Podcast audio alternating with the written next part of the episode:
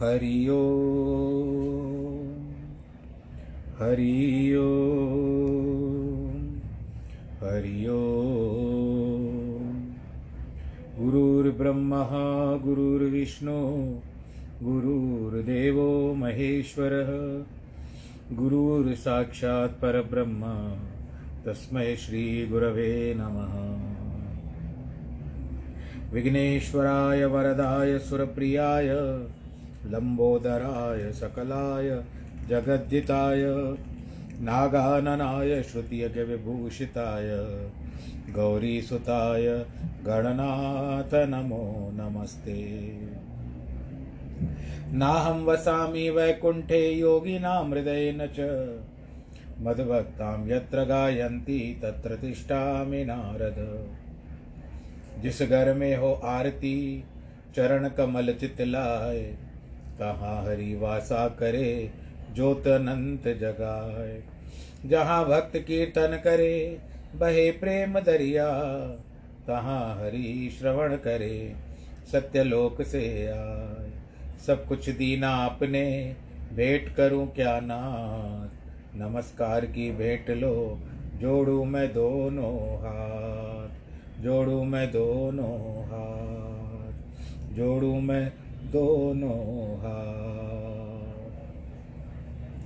शान्ताकारं भुजगशयनं, पद्मनाभं सुरेशं, विश्वाधारं गगनसदृशं, मेघवर्णं शुभाङ्गं, लक्ष्मीकान्तं कमलनयनं, योगिवृद्धानगम्यं, वंदे विष्णुं भवभयहरं सर्वलोकैकनाथम् मङ्गलं भगवान् विष्णुमङ्गलं गरुडध्वज मङ्गलं पुण्डरीकाक्ष, मङ्गलाय स्तनोहरि। सर्वमङ्गलमाङ्गल्ये शिवे सर्वार्थसाधिके, शरण्ये त्र्यम्बके गौरी नारायणी नमोऽस्तु ते। नारायणी नमोऽस्तु ते। नारायणी नमोऽस्तु ते। श्रीराम जय राम, जय जय राम। श्री राम जय राम जय जय राम, श्री राम जय राम, जय जय राम, श्री राम जय राम, जय जय राम, श्री राम जय राम, जय जय राम, श्री राम जय राम, जय जय राम। राम रमेति, रामेति, रमे, रामे, मनोरमे सहस्र नाम ततुल्यम राम, नाम, वरानने। राम नाम की लूट है, लूट सके तो लूट अंतकाल पछताएगा। जब प्राण जाएँगे छूट बोलो, सियावर राम, चंद्र की जय। बाघ तड़ाक विलोक प्रभु हर्षे बंधु समेत, परम रम्य आराम यह जो राम ही सुख दे सियावर राम, चंद्र की जय। बाघ तालाब देखा, दूसरी ये कि बाघ में तालाब देखा। तो भाई बहुत प्रसन्न हुए। ये आराम अर्थात बाग जो राम को भी सुख देता है। परम रम्य है। दिखने में अचूक, बिल्कुल भाई। एक प्रकृति ने बनाया हुआ है। क्योंकि राम जगत के रमान राम तो जो है, जगत को रमाने वाले हैं। जब वह बाघ राम को ही रमाने वाला ठहरा तो परम रम्य हुआ। दूसरा अर्थ यह है कि परम रम्य जो वस्तु है, जो बहुत अच्छी बाती है। उसका यह बाग आराम देने वाला है। अर्थात, वह वस्तु इसमें विश्राम करती है। देत शब्द तीनों काल का बोध है। उसका लक्ष्य है कि बाघ बिलो की आदि, यह भूतकाल हुआ। इस तरह से आगे कहते कहते हैं कि चारों ओर देख करके मालियों से पूछ कर प्रसन्न होकर के फूल तोड़ने लगे। क्योंकि मर्यादा होती है अनजाने बाग में किसी और के बाग में जाकर के फूल तोड़ना अच्छी बात नहीं है। इसके लिए उन्होंने मालियों से भी आ, पूछा अनुमति ली फिर के बाद पश्चात फूल तोड़ने लगे। मुदित मन कहने से ये जाना जाता है कि इसके पहले कुछ विमन हो जाए मन को उसी में लगा करके रहो। तो रघुनाथ जी का ध्यान फूलों में था। इससे प्रकट है कि रघुनाथ जी के चारों ओर देखा कि राजपुत्री आती हुई दृष्टि पड़े। जब न देखा तो माली से पूछा, उसने कहा, यह समय सीता के आने का ही है। यह सुनकर के मन और प्रसन्न हो गया। फूल लेने लगे। उसी समय जानकी जी भी वहाँ पर आ गई। पार्वती के पूजन करने को माता ने भेजा था। जाओ गौरी की पूजा करके आओ। माता की आज्ञा से देव पूजन को जानकी जी का आना लोक विरुद्ध नहीं है। संघ में बहुत सारी सखियाँ, सुंदर भी और चतुर भी, मनोहर वाणी से गीत गाती हुई, शुभगता का ही रूप भूषण, सयांता से मनोहर, जिनकी सहज वाणी है, सो गीत गाती है। इससे अधिक मनोहरता सूचित हुई, अथवा ऐसे गीत गा रही हैं कि वाणी जो सरस्वती है, कि उनके मन को हर ले। साक्षात वाणी मनोहर गीत गा रही थी। और इस तरह से उसका वर्णन नहीं हो सकता। मनमोहित तो हो जाता है। उसके निकट श्री रामचंद्र जी है, क्योंकि वहाँ मंदिर में होना वर्णन नहीं किया गया है। यदि वह सर होता तो जानकी जी सखियों सहित उसके मजन कैसे करती। सो इस तरह से फुलवारी में मिले।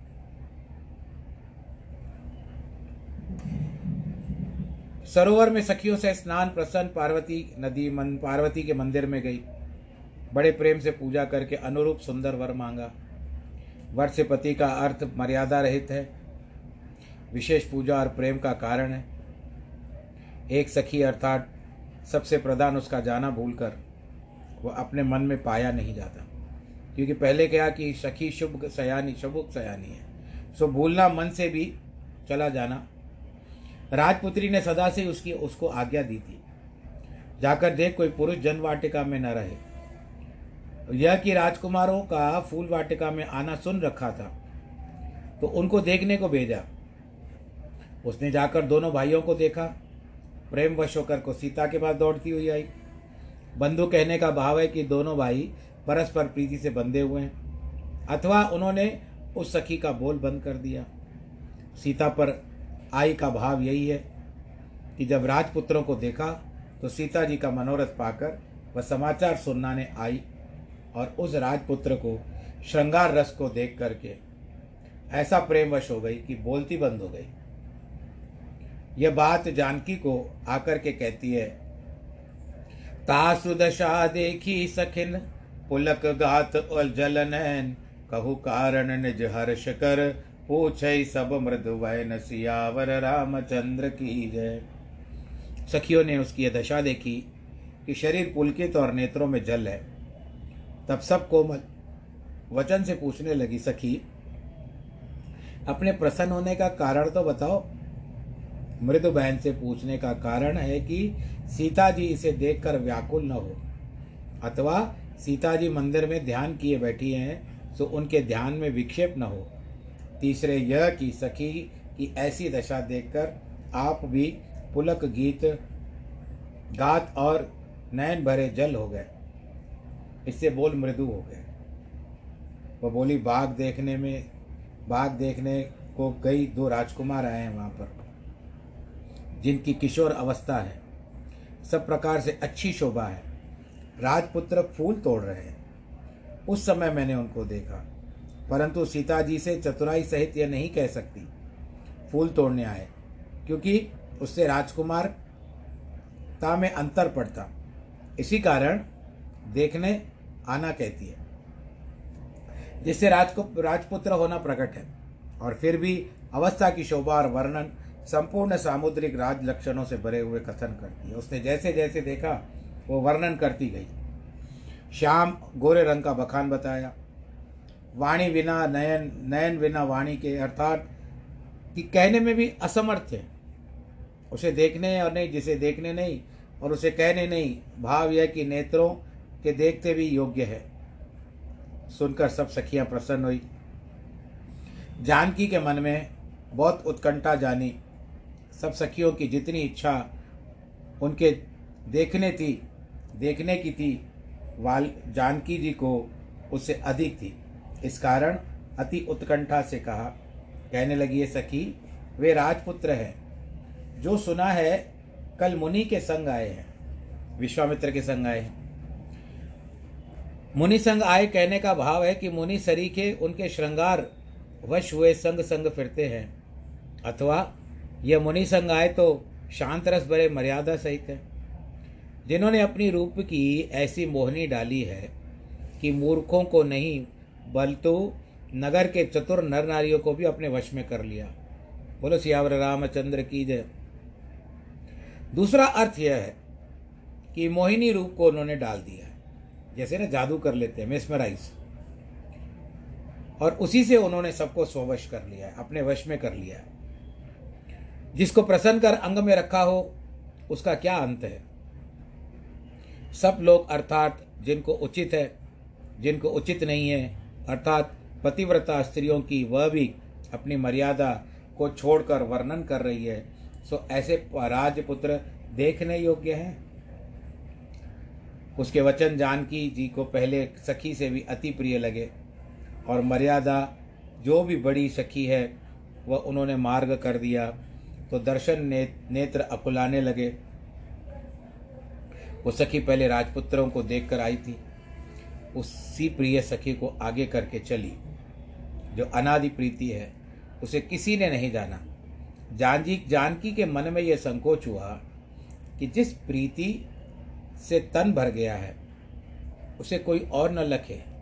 तीसरा अर्थ यह भी बताया जाता है कि सखे आगे चली, यही पुरातन रीति है, परंतु उसको कोई लख नहीं सकता, ध्यान नहीं दे सकता। सुमर सिय नारद वचन उपजी प्रीत पुनीत। चकित विलोकत सकल दिश जन शिशु मृग सभीत सियावर रामचंद्र की जय। नारद जी के वचन स्मरण करके जानकी के मन में पवित्र प्रीति उपज गई। नारद जी ये कह गए थे कि तुम्हारा रघुनाथ जी से फूल वाटिका में प्रथम दृष्टि से ही मिलाप होगा, फिर उसी से ब्याह हो जाएगा। सो बीज तो प्रीति का ना, नारद जी बो ही गए थे। नारद जी बीज डाल करके गए थे। अब जानकी को निश्चय हुआ, यही हमारी पति होंगे। इसी से प्रीति करना पुनीत हुआ है। इस प्रीति को सखियों से छिपाने हेतु चकित होकर चारों दिशाओं में उनकी दृष्टि सब जगह जाती है, देखती है। जैसे बचपन में हरिणी चारों ओर भय से देखती है, अथवा सखियों से राजपुत्रों का आना सुन करके चकित होकर चारों ओर देखती है। कहाँ पर है? यहाँ पर है? यहाँ पर है। शिशु मृगी सबीत्य भाव है। शिशु मृगी फांसी वालों का भय है। ऐसे ही सखियों के लखने का वह है। कंकड़ किंकणी नुपुरों की धुनी सुन करके हृदय में विचार श्री रामचंद्र जी लक्ष्मण से बोले, मानो कामदेव के बाजे बजे और उसने संसार जीतने की इच्छा की। ऐसे कहते हुए जिधर से शब्द हुआ, उस ओर देखने लगे। और सीता जी के मुख चंद्र पर चकोर की तरह नयन लग गए, एक देखने लगे। सुंदर नेत्र जो जानकी जी को ढूँढने में चंचल थे, वे अपने स्थान को पाकर अचंचल हो गए। मानो निमि महाराज, जनक जी के पुरुषा, जिनका वास पलक पर है, उन्होंने अपने संतानों का श्रृंगार स्थल देख करके सकुच कर पलक को छोड़ दिया, जिससे पलक बिखेरने का समय नहीं मिला। एक तक आँखें बंद करना भी भूल जाते, पलक झपकते ना। राजा निमि ने यज्ञ करने की इच्छा से वशिष्ठ जी को बुलाया था, ये निमि की बात बता रहे हैं। परंतु वे वह नहा जाकर इंद्र के यहाँ यज्ञ करने चले गए। इस कारण निमि और पुरोहित का निमि ने और पुरोहित को बुला करके यज्ञ किया। जब वशिष्ठ जी लौटे लौटे तो राजा ने उनके आने पर भेंट नहीं की। कहा, तुम मेरा यज्ञ छोड़कर दूसरा का यज्ञ कराने गए। इसीलिए सुनी में दोनों में परस्पर श्राप दे दिया। कि शरीर न रहेगा इस पर वशिष्ठ ने शरीर छोड़ करके पुनः दूसरा शरीर धारण किया। निमिराज के पुरोहित को भी पुनर्जीवित करने का यत्न किया। तब निमि ने योग मार्ग में स्थित होकर पुनः शरीर धारण करने में अनिच्छा प्रकट की और कहा, मैं मनुष्यों के पलकों में रहूँगा। यही वर मिले। ऋषियों ने कहा, तथास्तु, तब वे सबसे तब तक पलकों में ही रहते हैं। उसको कहते हैं निमि। श्री रघुनाथ जी सीता जी की शोभा देख करके सुख पाते हैं। हृदय में सराहने लगे। मुख से बोल नहीं निकल पा रहा है। आशय यह है कि जिस सुख को ढूंढते थे वो तो सामने है। यह कैसा सुख है? जिसे हृदय सराह रहा है और मुख से शब्द भी नहीं निकलते। हम खुशी ज़ाहिर नहीं कर सकते, ऐसे बता रहे मानो ब्रह्मा जी ने सब अपनी निपुणता विश्व जो पहले नहीं दिखाई थी, सो विशेष रचना करके उसको प्रकट कर दिया है। शंका आगे कहा है कि विधि ही भयो आश्चर्य विषय की निज करणी कच कतौ न देखी। जब ब्रह्मा जी ने मिथिलापुरी जी के के प्रजा के घरों में भी अपनी कर्तव्यता न देखी तो जानकी का बनाना कैसे संभव होता है? इस कारण इसका अर्थ है कि मानो यह जानकी को अपनी निपुणता से सब विरंचियों को रचती है तो सोई विश्व प्रकट दिखाई दी। विरंच की, की हुई सुंदरता है उसकी सुंदरता करने वाली है। जैसे अनेक छवियों से भरे हुए सुंदर घर को दीपशिका शोभित कर देती है। सीता की शोभा श्री रामचंद्र जी के मन में वर्णन कर अपनी दशा विचार कर पवित्र मन द्वारा लक्ष्मण जी के समय अनुसार वचन बोले शुचि मन कहने का भाव है कि जो वार्ता लक्ष्मण जी से कहने योग्य न थी, सो कही दी। हे तात, यह वही जानकी जी कन्या, जानक जी की कन्या जानकी है, जो तात अर्थात पिता के प्रण की उत्पन्न करने वाली है, जिसके कारण धनुष यज्ञ हो रहा है। सखियाँ, इससे गौर पूजन कर, गौरी पूजन करवा के के लिए लाई है और अब ये तो फुलवारी में आई हुई है। जिसकी अलौकिक अर्थात सब लोग जिनके ब्रह्मा जी ने बनाया है, उनसे बाहर ऐसी शोभा देखकर स्वाभाविक पवित्र जो मेरा मन है, सो शोभा अर्थात चलायमान हो गया। मैं कभी भी स्थिर रहने वाला हूँ। ये मन मेरा चलायमान हो गया है। सो सब कारण विदाता जाने पर भी भाई सुंदर ऐश्वर्य देने वाले अंग परखते हैं। रघुवंशियों का यह सहज स्वभाव होता है कि मन में कुप कुपंथ के पग में नहीं धरते हैं, कि मुझे भी अपने जी का अत्यंत विश्वास है, जिसने स्वप्न में भी पराई नारी को नहीं देखा है। तब क्या कारण जो चित्त में शोभ हुआ और अंग फड़कने लगे? जिनके शत्रु युद्ध में जिससे पीठ नहीं लेते, जो मन के पराई स्त्री और कभी दृष्टि की और नहीं, दृष्टि नहीं देखते, याचक जिनके यहाँ से शब्द नहीं, ना के शब्द नहीं लेते। वे श्रेष्ठ मनुष्य जगत में थोड़े हैं। इन चौपाइयों से लक्ष्मण जी की प्रशंसा की है। क्योंकि ये तीनों गुणों, तीनों गुण लक्ष्मण जी है कि काम शत्रु ने लक्ष्मण जी का चित्त चलायमान न किया। पर नारी सती, सीता जी को, सखी आदि को भी न देखा, जो विश्वामित्र आदि श्री रामचंद्र जी सेवा मांगने वाले हैं, उसे पूर्ण करने में नाई है रामचंद्र जी लक्ष्मण जी से बात कर रहे हैं। मन सीता के रूप में लगा हुआ है। बताते हैं कि सीता के मुख से वर्णन मुख की उपमा कमल से देते हैं, छवि को मकरंद कहते हैं। जैसे फूलों में मकरंद रहता है, ऐसे ही सुख में छवि, जैसे भौरा मकरंद को पान करता है। वो छवि प्रवेश कर गई।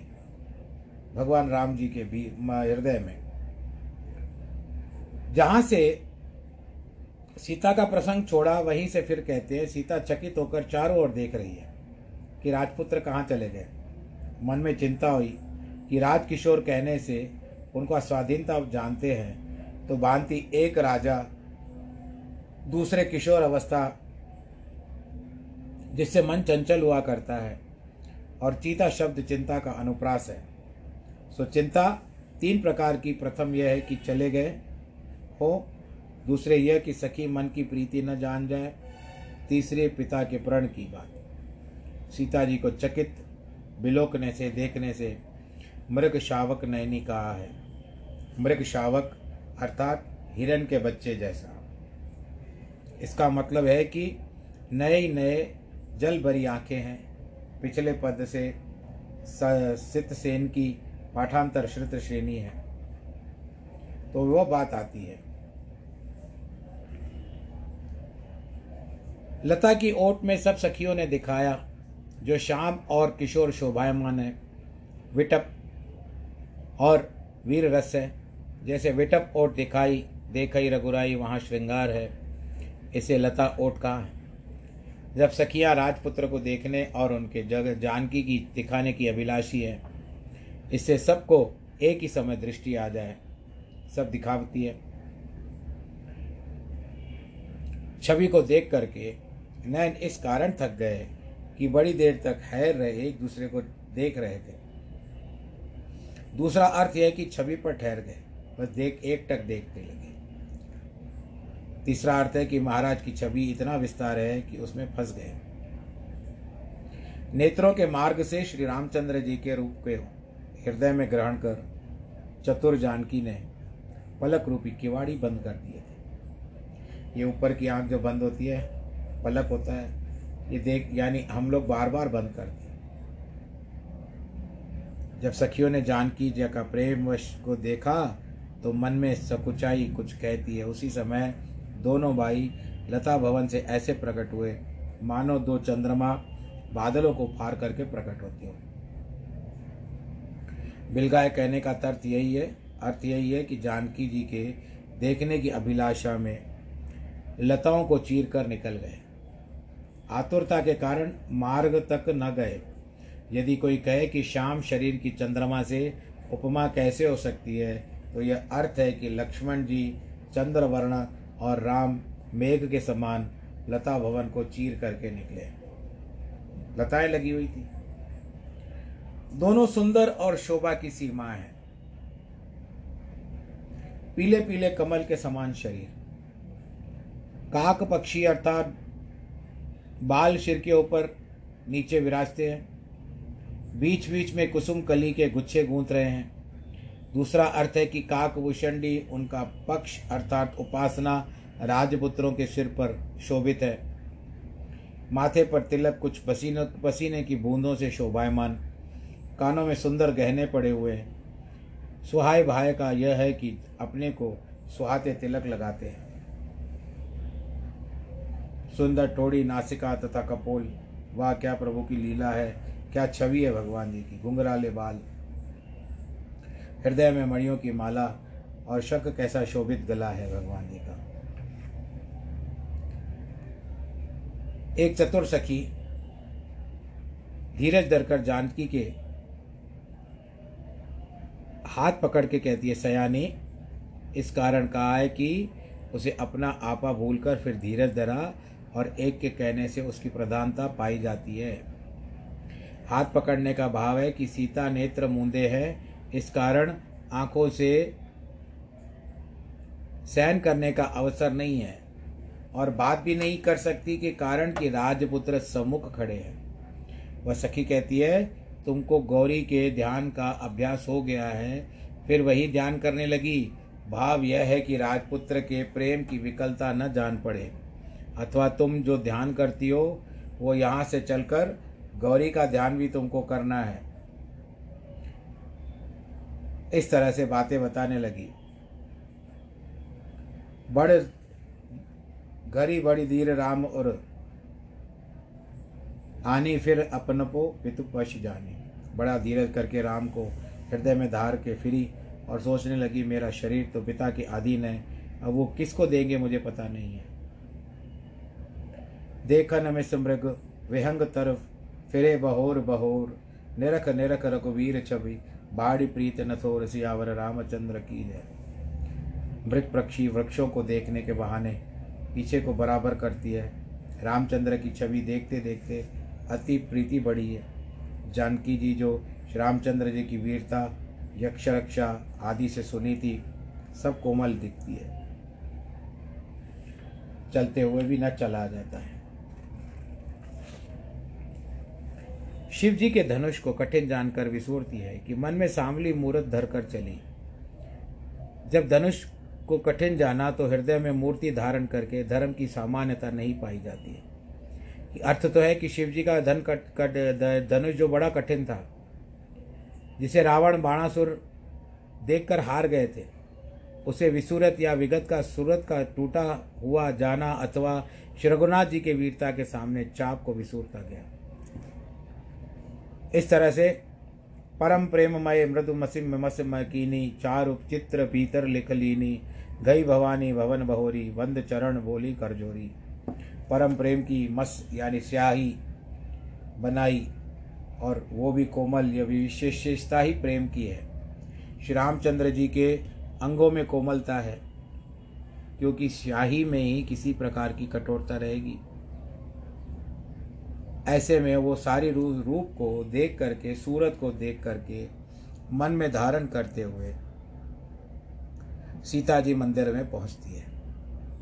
पहले गौरी कहा था कि वहाँ कन्या पन से गई थी और जहाँ रघुनाथ जी के हृदय में रख लिया। तो पार्वती भवानी अर्थात पति संयुक्त और हाथ जोड़ करके बोली, कि हे गिरिराज किशोरी जय जय जय गिरिराज किशोरी, जय महेश मुखचंद्र किश चकोरी जय गजवदन षडानन माता, जगत जन दामी, निधि निधुति गाति गाथा। हे गिरिराज किशोरी, आपकी जय हो। शिव जी के मुखचंद्र को तुम चकोरी हो। तुम्हारी जय हो। गिरिराज किशोरी से उधारता और परोपकारता कथन करती है कि गिरिराज परोपकारी हैं। उनकी तुम पुत्री हो। यानी हिमालय की पुत्री हो जैसा कहा है कि सत्य विटप सरिता गिरधरणी पर हित देत सवन की करनी। क्यों? तुम क्यों न उपकार करोगी? और जो महा ईश है, उनकी तुम पत्नी हो, उसी कारण सब कुछ कर सकती हो। गजवदन श्री गणेश जी की सिद्धि देने वाली उसकी तुम माता हो। तुम्हें सिद्धि देना क्या बड़ी बात है? षडानंद जिसको स्कंद भी कहते हैं या कार्तिक भी कहते हैं उन्होंने तारकासुर को मार करके देवताओं को उनके स्वान, स्थान पर वापस पहुँचाया, बसाया। उनकी भी आप माता हो। आप धनुष जो तारकासुर के स्थान पे है, तोड़कर उसकी मनोरथ स्थान पे बसा सकती हो। तो कहो कि तुम्हारे हमसे क्या नाता है? सो तुम जगत की माता हो, अतः हमारी भी माता ठहरी और बिजली के समान तुम्हारे शरीर की कांति है। तुम्हारी आदि मध्य और अंत नहीं है। तुम्हारा कोई आदि मध्य और अंत नहीं है, किंतु अमित प्रभाव है, जिसे वेद भी नहीं जानते। गिरिराज के यहाँ उत्पन्न होने से पूर्व तुम ही थी, सदा रहोगी। तुम भव अर्थात उत्पन्न करने वाली हो। विभव ऐश्वर्य करती हो, पालन करती हो, हमें ऐश्वर्य प्राप्त कराओ, संहार करने वाली हो। हमारे यदि दुष्कृत हो तो उन्हें नाश कर दो। धनुष तोड़ देना क्या बड़ी बात है? तुम विश्व की विशेष मोहने वाली हो।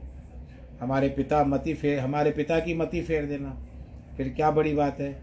और स्वेच्छाचारिणी हो, यहाँ जहाँ चाहे वहाँ पर घूम सकती हो आप। हमारी कर्म रेखा भी मिट सकती है।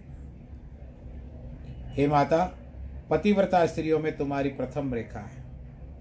यह मार्ग तुम्हारा ही किया हुआ है। इसकी प्राप्ति मैं भी चाहती हूँ। तुम्हारी महिमा अमित है। हज़ार सरस्वती और शेष भी इसका बखान नहीं कर सकते। ये जानकी जी माता पार्वती को कह रही है मंदिर में। और तुम्हारी सेवा से चार फल, अर्थात धर्म, अर्थ, काम, मोक्ष का लाभ होता है। सुखपूर्वक उनकी प्राप्ति, खेद नहीं होता, वर की दाता हो, शिव जी की प्यारी हो। तुम तीन पुर वालों की शत्रु व महादेव जी की प्यारी हो। मुझे भी तीन दुख शत्रु हैं, अर्थात राम का वियोग, धनुष, भंग, प्रण और धनुष की कठोरता। ये तीनों दुख मुझे सता रहे हैं। आपकी पूजा करने से तो सभी जीव प्रसन्न हो जाते हैं संसार में। तुम मेरे मनोरथ को भी अच्छी प्रकार जानती हो। अर्थात धर्म जो चार फल में शेष रह गया है, उसके हेतु मैं सेवा में उपस्थित हूँ। सो आपके पास हूँ। उसे बलि बांधती जानती हो, तुम सबके हृदय में वास करती हो। उस पतिव्रत धर्म को मुझे दे दो, अथवा जैसे तुमने शिव को पति पाया है, इसी प्रकार मुझे श्री रामचंद्र जी पति के रूप में मिले। ये मेरी आपसे प्रार्थना है। मैंने अपना मनोरथ प्रकट नहीं किया। ऐसा कह करके जानकी जी ने चरण पकड़ लिए।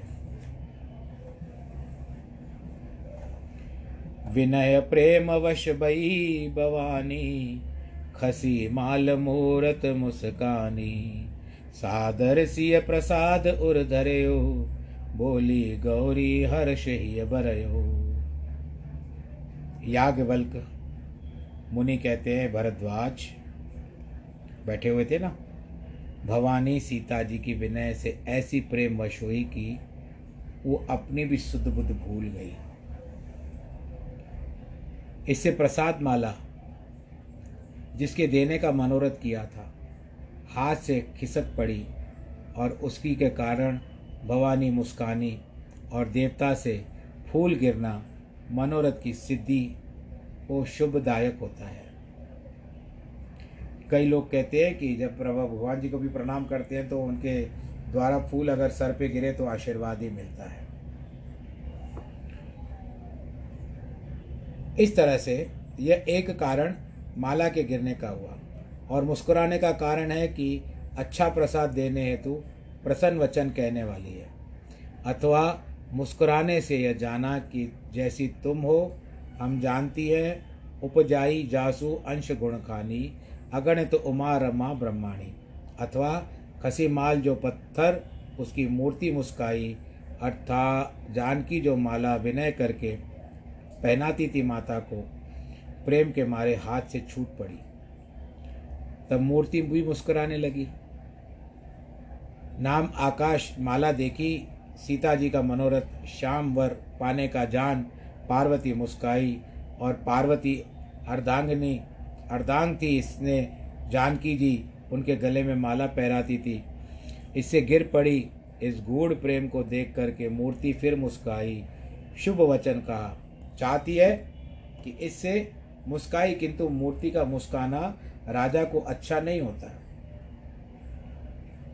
और यह बात नहीं, अकस्मात मूर्ति के मुस्कुराने से ऐसा होता है कि अथवा यहाँ राजा भी जनक जी को मूर्ति का मुस्काना अशुभ हुआ कि उनके पुण्य की मूर्ति जनकपुर से अयोध्या चली गई, जैसे लिखा है, जनक सुकृत मूर्त बैदेही। तब सीता जी ने प्रसाद माला को आदर पूर्वक हृदय में धारण कर सिर पर चढ़ाया। उस समय अति हृदय से प्रसन्न होकर के माता पार्वती कहती है, सुन सिय सत्य आशीष हमारी पूज ही मन कामना तुम्हारी। नारद वचन सदा शुचि साचा सोवर मिल ही जान मन राचा हे सीते, हमारी तुमको आशीर्वाद है, सत्य है, उसको सुनो, तुम्हारी मनोकामना पूर्ण होगी नारद जी का वचन सदा पवित्र और सच्चा होता है। सदा इसी कारण कहा कि पार्वती भी नारद जी के वचन की परीक्षा कर चुकी थी। नारद जी ने पार्वती को भी बताया था कि आपका पति, आपके पति जो होंगे, वो महादेव भोले शंकर होंगे। तुमको यह वर मिलेगा जिसकी चाहना करके आई हो, जिसे तुमने निज मन में धारण करके रखा है। इसे जानकी का वाक्य सत्य हुआ है, मोर मनोरथ जानहो नी मन चाहिरा चो मिलहि सोवर सहज सुंदर सावरो, करुणा निदान सुजानशील स्नेह जानत रावरो। इह बांति गौरी अशीष सुनिसिय हियत हिय हर्षित अली तुलसी भवानी पूज पुण्य पुण्य मुदित मन मंदिर चली। जिस और तुम्हारा मन लगा है, वह स्वभाव से सुंदर सांवरा वर तुम्हें अवश्य मिलेगा। और वे राम स्वयं करुणा के निदान चतुर हैं, तुम्हारे शील स्नेह को जानते हैं। इस बांति पार्वती की आशीष सुन करके सीता सखियों सहित बहुत प्रसन्न हुई। तुलसीदास जी कहते हैं कि बारंबार पार्वती का पूजन प्रसन्न होकर मंदिर को चली। वह तुलसी और भवानी की पूजा करके चली। जान गौरी अनुकूल सिय ही हर्ष न जाय कही। मंजुल मंगल मूल वाम अंग फरकन लगे। सियावर रामचंद्र की जय। पार्वती को अनुकूल जान करके जो जानकी जी के मन में प्रसन्नता हुई, उसका वर्णन नहीं हो सकता। आनंद के दाता बाएँ अंग फड़ने फड़कने लगे, जिस तरह से स्त्रियों के बाएँ अंग फड़कते हैं। रामचंद्र जी की जानकी की शोभा हृदय में सराते हुए लक्ष्मण जी सहित गुरु जी के पास आए। जैसे जानकी ने अपना मनोरथ पार्वती से सुनाया, ऐसे ही वह गुरु जी के पास आए। यद्यपि यह बात कहने योग्य नहीं थी। फूल पा करके मुनि ने पूजा की, फिर दोनों भाइयों को आशीष दी, तुम्हारे मनोरथ सफल हो जाए। यह सुनकर राम लक्ष्मण बहुत सुखी हुए। ऐसी बात होती है मैं थोड़ा सा प्रसंग बदलता हूँ कि किसी समय में एक व्यक्ति को पैसों की बहुत आवश्यकता पड़ गई। हाँ, बहुत हाथ पैर मारे उसने पर नहीं हो पा रहा था। और बहुत ज़रूरी भी थे। तब किसी ने उसको रामायण पढ़ने की बात बताई। रामायण पढ़ने लगा। और वो बतिया व्यक्ति मुझे बता रहा था कि एक दिन तो अनायास ही उसके आँखों से अश्रु टपक पड़े कि भगवान जी, बहुत कठिन समय आ गया मेरे ऊपर। क्या आप मेरी सहायता करेंगे?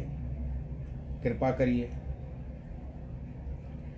तो व्यक्ति बता रहा है कि जैसे जैसे बता रहा था कि जैसे जैसे मैं पढ़ रहा था और एक व्यक्ति भगवान राम की मूर्ति सामने रखी हुई है उसमें उस व्यक्ति को दूसरा एक व्यक्ति दिखाई दे रहा था। ऐसे लग रहा था कि भगवान राम उसको बता रहे हैं कि तुम इसके पास जाओ।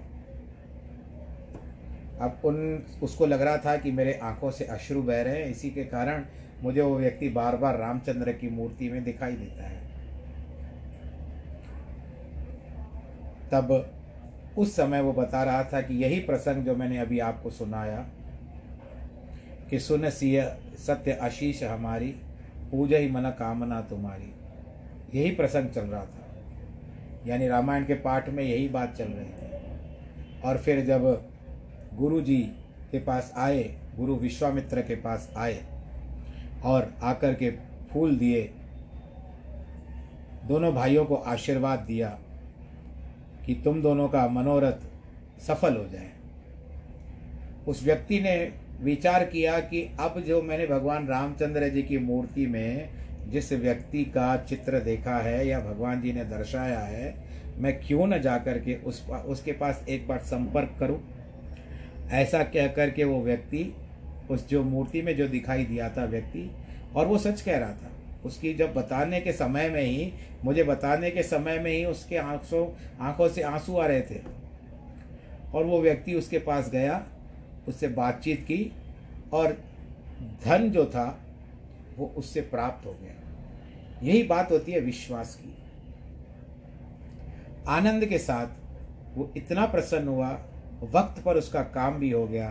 तो इसके लिए कहते हैं कि जो मांगो ठाकुर अपने से सोई सोई देवे। उस व्यक्ति को आज बहुत वर्ष हो गए जिसने मुझे यह वर्णन किया था, बहुत वर्ष की पुरानी बात है। तो उस व्यक्ति को भगवान जी ने जब आवश्यकता थी तो सच्चे मन से, सच्चे भाव से आप भगवान जी को पुकार करो। तो कहीं ना कहीं से कोई ना कोई जुगाड़ करवा देते हैं। अब उनको क्या पड़ी थी कि मूर्ति में उस व्यक्ति की शक्ल दिखाई देती। और न जाने कितने दिन पहले या कितने महीने दिन पहले मिला हुआ था वो व्यक्ति उससे परंतु उस समय उसी व्यक्ति की मूर्त उसको दिखाई दी रामचंद्र की मूर्ति में, और ये सत्य बात है। तब उसने एक विश्वास करके, एक आश्रय लेकर के उस व्यक्ति से संपर्क किया। उस व्यक्ति ने उसकी सहायता कर दी और सामने वाले का काम हो गया। तो यही बात होती है कि मुनि ने भी उनको आशीर्वाद दिया और भोजन की मुनि ज्ञान पुरानी कथा कहने लगे। जब दिन व्यतीत हो गया तो मुनि आज्ञा पा करके दोनों संध्या करने के लिए चलते हैं। इस तरह से संध्या वंदन हो गया। पूर्व दिशा में चंद्रमा भी पूर्ण उदय हो गया। उसे जानकी के मुख से समान देकर सुख पाया, जो जानकी मुख देने से सुख हुआ था, मुख देखने से सुख हुआ था, अतः चंद्रमा को देखकर उसने समान सुख पाया। फिर वह मन में विचार किया कि सीता जी के मुख के समान चंद्रमा नहीं है, क्योंकि जानकी महल में रहती है और वह प्रकट दिखाई देती है। सीता जी के सखियों में समेत है, किंतु यह अकेला है जैसे शीतलता देने वाली है, ऐसा चंद्रमा नहीं, और भी। तो यहाँ पर आज इस प्रसंग को हम विश्राम देते हैं। समय का इशारा हो चुका है। आप स्वस्थ रहिए, सैनिटाइज़र का प्रयोग करिए, हाथों को धोते रहिए, भीड़ भाड़ वाले इलाकों में ना जाएँ, प्रसन्न रहिए अपने परिवार के साथ, और मास्क भी ज़रूर धारण करें। आप परिवार के साथ सुरक्षित रहें। आज जिनके जन्मदिन है अथवा वैवाहिक वर्षगांठ है, उनको बहुत बहुत बधाई, ईश्वर करे आप खुश रहे, प्रसन्न रहे, दुरुस्त रहे। सर्वे भवंतु सुखिन, सर्वे सन्तु निरामया, सर्वे भद्राणी पश्यंतु माँ कश्चित दुख भाग भवेद नमो नारायण।